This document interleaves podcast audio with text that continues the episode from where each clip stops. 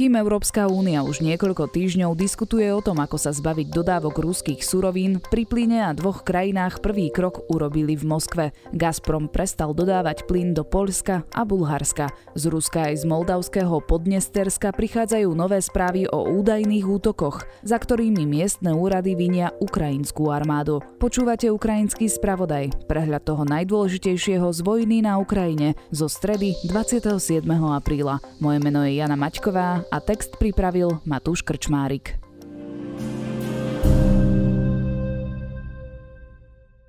Rusko pokračovalo v útokoch na východe Ukrajiny, kde je jeho cieľom postupne ovládnuť celý Donbass a udržať pozemný prístup na Krym. Ukrajinci priznali, že ruské sily dobili niekoľko obcí, no Ukrajina si vraj udržiava kontrolu nad väčšinou svojho vzdušného priestoru. Na novo sa rozbehol útok na oceliareň Azovstal v Mariupoli, kde sa v komplexe ukrývajú aj civilisti. Ukrajinci oznámili, že udreli na Haďom ostrove v Čiernom mori, ktorý leží na hranici s Ukrajinou. Ten je od začiatku ruskej invázie z 24. februára pod ruskou kontrolou, pričom práve odtiaľ pochádza už legendárny vulgárny odkaz ukrajinských obrancov ruskej námornej lodi. Ruské ministerstvo obrany tvrdí, že jeho strely Kalibr zasiahli muničné sklady v ukrajinskom záporožskom regióne, kde skladujú zbranie od Spojených štátov a ich európskych spojencov.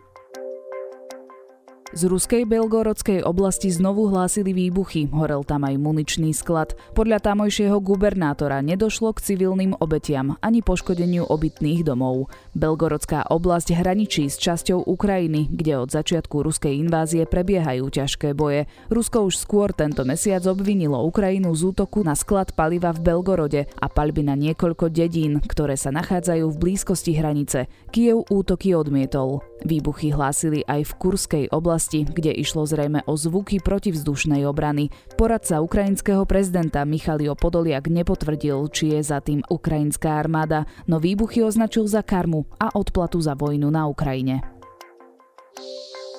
Z moldavského separatistického regiónu Podnestersko hlásili drony a streľbu v blízkosti ruského skladu zbraní a munície. Ministerstvo vnútra samozvanej a nikým neuznanej Podnesterskej republiky tvrdí, že niekoľko dronov nad územím proruských separatistov vyštartovalo z Ukrajiny.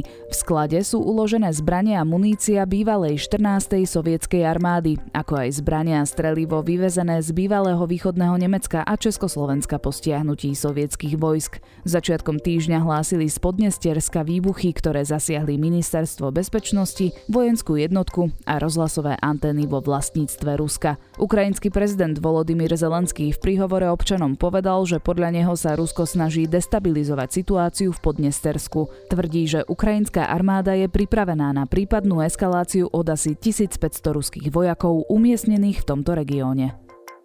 Ruský Gazprom zastavil dodávky plynu Polsku a Bulharsku. Podľa jeho tvrdenia od štátov nedostal platby za suroviny od 1. apríla. Krajiny rovnako ako celá Európska únia nepristúpili na ruskú podmienku, aby za plyn platili v rubľoch a trvajú na platbách v eurách, ako je to určené v zmluvách o dodávkach. Európske ceny plynu zareagovali okamžite a vyskočili o 24% Polsko už dávnejšie oznámilo, že chce do konca roka skončiť s dovozom ruského plynu a plánuje získavať dodávky z iných krajín vrátane Norska. Premiér Moraviecký v parlamente prislúbil, že Polsko sa nenechá zastrašovať prerušením dodávok plynu. Povedal, že Polsko je v bezpečí vďaka dlhoročnému úsiliu zameraného na zabezpečenie plynu z iných krajín. Rusko zmenilo dodávky plynu na zbraň, vyhlasil šéf Medzinárodnej agentúry pre energetiku. Európa musí konať rýchlo, aby zredukovala svoju závislosť od ruských energií.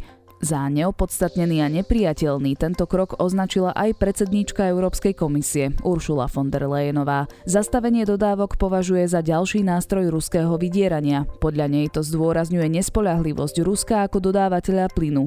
Európska únia je podľa von der Leyenovej na odstavenie od ruského plynu pripravená. Kremel odmieta, že by dodávky plynu využíval ako nástroj vydierania. Jeho hovorca Dmitrij Peskov označil Rusko za spolahlivého dodávateľa. Odmietol povedať, koľko krajín už súhlasilo s ruskou požiadavkou platiť za plyn rubľami. Vyhráža sa, že podobne ako Polsku a Bulharsku môže Rusko zastaviť dodávky plynu akémukoľvek štátu, ktorý nebude platiť v rubľoch. Situácia s plynom je napätá, ale pre Slovensko nie je dramatická, oznámil minister hospodárstva Richard Sulík. Slovensko má uhradené záväzky voči Gazpromu. Sulík nemá obavu, že by zo dňa na deň prestal tiecť plyn na Slovensko. Chce analyzovať, ako platia za ruský plyn iné krajiny a komunikovať s Gazpromom, aby sa Slovensko vyhlo zastaveniu dodávok. Najbližšia platba je 20. mája. Sulik vyhlásil, že urobí všetko na zabezpečenie dodávok plynu. Domácnosti majú ceny plynu zastropované. Tento rok sa pre ne nič nemení. Cena plynu bude budúci rok vysoká, oznámil Sulík. Líder SAS si vie predstaviť nulovú DPH na plyn, aby znížil ceny pre domácnosti. O možnostiach bude rokovať na koaličnej rade aj s ministrom financií. Sulík poukázal na možnosť Slovenska ťažiť 10% plynu, aby sme sa zbavili závislosti na ruských energiách. Zdôraznil, že krajiny ako Polsko a Bulharsko mali lepšie podmienky a boli na výpadok pripravené. Spojené kráľovstvo nechce, aby vojna eskalovala za hranice Ukrajiny a odmieta tvrdenie Moskvy, že Západ vedie zástupný konflikt s Ruskom, povedal v Talk TV britský premiér Boris Johnson. Ukrajinci sú napadnutí z ruského územia a majú právo brániť sa útokmi v Rusku, povedal. Britský premiér neočakáva, že Putin použije na Ukrajine taktické jadrové zbranie, ani v prípade neúspechov na boisku. Myslí si tiež, že Putin má v Rusku dostatok politického priestoru a podpory na to, aby ustúpil a stiahol ruské vojská z Ukrajiny.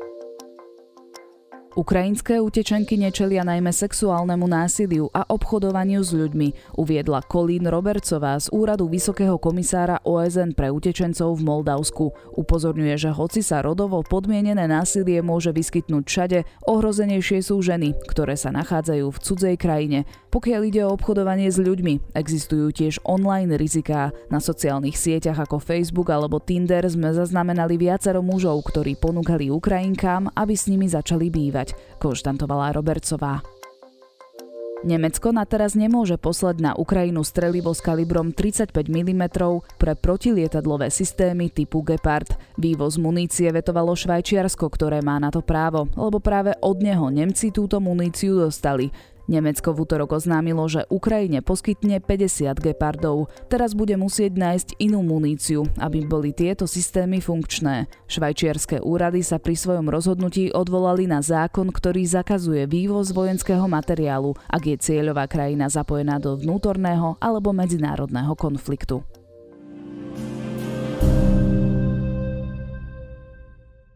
Na dnes je to všetko. Počúvali ste ukrajinský spravodaj, súhrn najdôležitejších udalostí zo stredy 27. apríla. Počujeme sa opäť zajtra večer.